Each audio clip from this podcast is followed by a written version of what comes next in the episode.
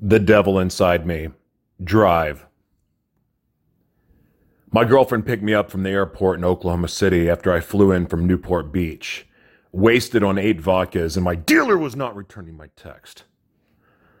I needed to get a couple of eight balls. Where the heck is he? Nothing made me more angry than not being able to score when I wanted to. My hormones were raging, but nothing, nothing like it would feel when I got that third line of cocaine in my system. Where is he? Where the F is he? I was so preoccupied with trying to score coke, I barely paid attention to my girlfriend. Maybe I should tell her that I love her or something. uh, go to the sip. yeah. I told her I told her we're going to our regular spot. It's a bar in North Oklahoma City to drink some fireball, play ping pong, and of course, look for blow. We always had fun at the Sip, the bar I drank at in high school. The Sip is where I used to go in my youth when I ventured out from the south side of Oklahoma City, sneaking up to hang out with the North Siders. now that I lived in that area, as an adult, I was there four days a week. It did not matter if I was in mountain biking gear, a custom suit, workout clothes, or whatever. All were welcome at that bar. It's like they say in church come as you are. But this was a bar, and the patron, the patrons actually took this invitation literally. The fact that I was, the fact that there was a ping pong table in the middle of the bar was one thing, but the bathrooms that allowed multiple people to enter a single toilet room was another. If you wanted to do drugs in a bar, this was the safest place on earth to do it. it had always been the easiest place to score, but this night was different. We never ended up getting cocaine that night. I was so drunk at that point, and I just wanted to go home because throwing up again was not the look I was going for. Doing cocaine just then would have been the last thing I could have mustered as my stomach felt like rotten root beer. Ugh. In my drunken stupor, I was still daydreaming about the fun I had while I was away. The thought occurred to me that I should tell my girlfriend about the bathhouse in LA, the orgy in Newport Beach, and that I wanted her to try Tina. But I got scared. I did not want to ruin a good thing. In case she got mad at me, I chose to hide this part of the truth. Instead, I told her how much I missed her, how much I loved her, and how much I masturbated thinking about her and all the fun we had together with other guys. This was my way of showing her how much I loved her. She was always good about sending me pictures and expressing how much she missed me between her legs. I also had hundreds of pictures and videos of her with me and or other guys. Huh. Images and videos I used as bait on sex apps to attract our newest sex toy in human form. While I was home, I tried to convince her that we needed a boyfriend. That might have been the drugs talking, I'm not really sure. I wasn't really attracted to men in a romantic way, but the sex was fun. And when I was high, I became obsessed with anal play, with penis, and having men come over to pleasure us, or just me. We argued a lot about who we brought into the bedroom. My preferred method was finding guys online or through sex apps. She wanted to meet somebody more organically. She actually cared about what they looked like and if they had a good personality. I just cared about what they looked like from the waist down. Well, maybe the chest down. It was then, it was then she made an argument that we could find maybe one or two guys that we could see on the regular. That gave me the idea that, eh, maybe we should just have a boyfriend. In all reality, though, I like the chaste and random sex way more. Sex with random partners was playing Russian roulette for sure but it was also more exciting to me. Once she did enough cocaine and drunk, drank enough alcohol, she would relax her resolve, and I would end up getting my way. I always got my way. On occasion, we would meet a really cool guy that I wouldn't have mind having as a regular play toy, but it would never last long. I think they would either get freaked out about the amount of drugs we were doing, or they would figure out that we just enjoyed another man before they came over, or had someone come over as soon as they left. Either way, they didn't come back. Sometimes they were secretly married. That was never really fun to find out. Look at me, a man with morals. For whatever reason, the ones we hit it off with the most never came back. Honestly, that was okay with me. I never wanted anyone getting too close to me where they could potentially blow our cover or even try to blackmail us.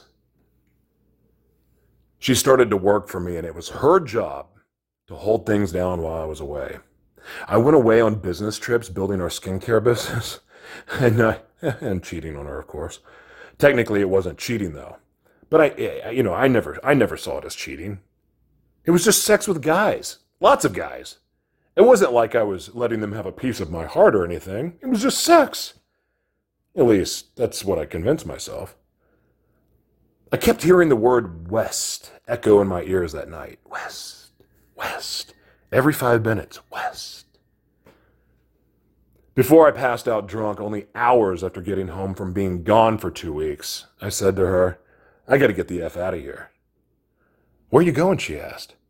West. I think I'll go to Denver and decide from there. I feel like I just need to get in the car and drive. I feel like I need to have some drive time to be able to think about how we can grow our company into what it's supposed to be. Plus, it'd be just like the good old days, a good way to clear my head and get my mind right.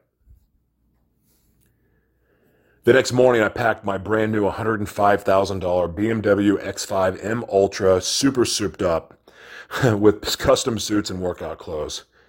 I kissed her and my English bulldog Zoe goodbye and headed west. The drive was beautiful and peaceful. Although the one thing I was not prepared for was a spring blizzard. S- snow in the spring? As I arrived in Denver, a blizzard had shut down most of the main roads. However, I still managed to make it to dinner with my friend and his wife, who started distributing our skincare line in Nicaragua and Colorado. The next day, the blizzard became more intense, so I decided to head to Las Vegas to see my friends who had sold their pizza distributorship for over a billion dollars and stay at their home for a few days. Getting to Las Vegas was a shock to my system, going from a blizzard of over 90 to over 90 degrees. By the time I showed up at my friend's insanely beautiful home, I had it all to myself. I went out to their pool to get some sun and smoke a new sativa I'd picked up along the drive.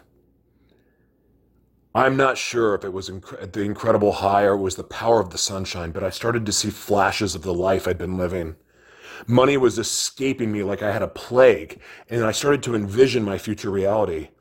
Not liking what I saw, I walked back into the house, grabbed a bottle of tequila, a cup of ice, and then went back to sitting by the pool. I could not drink away the concern fast enough. The next morning, I woke up with a weighted blanket of guilt and shame all over me. What am I doing? Oh, I have to stop this. I need to leave here. I'm alone, and all I want to do is fill this void with my normal prescription of coke and meth and sex. I could not do that here, though. They have cameras everywhere. I guess I could take an Uber to a bathhouse.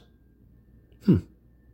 No, no, no, no, no. I have to stop this. I have to stop this. No more. No more. No more. I told myself over and over. I've told myself this a million times, but I meant it this time, right? I meant it. I meant it. I meant it. Yeah, I meant it. Yeah, this is it. I sent my girlfriend a message to tell her that I missed her and that I planned to leave for LA in a few days. I shared with her my conviction about taking a break from drinking and partying. I told her it was time. I was exhausted, and I knew that I could not make enough money to keep up with this lifestyle. I have no idea how she felt about all of it, but I knew keeping up with this double life was going to be hard enough. In order to have the life I wanted, I needed to stop partying and get my mind right. My obsession with sex and drugs consumed me all day, every day up to that point. Even when I was not partying, I was plotting the next sexual adventure with men from sex apps, sex apps and online sites. I spent the next week detoxing, white knuckling life as I did everything I could to stop compulsively thinking about drugs, sex, and the financial mess I was in. I started to feel good again. Hmm. Not good like, you know, I felt when I was high, but I began to feel normal. and I started paying attention to the Charles Stanley devotionals that my mom sent me nearly every day. God, those, devo- those devotionals drove me nuts. Every day, every day. I don't want to read this crap, but right now, hmm. Wow. It's amazing how different this is when you're sober. Huh. Can I actually understand what this says?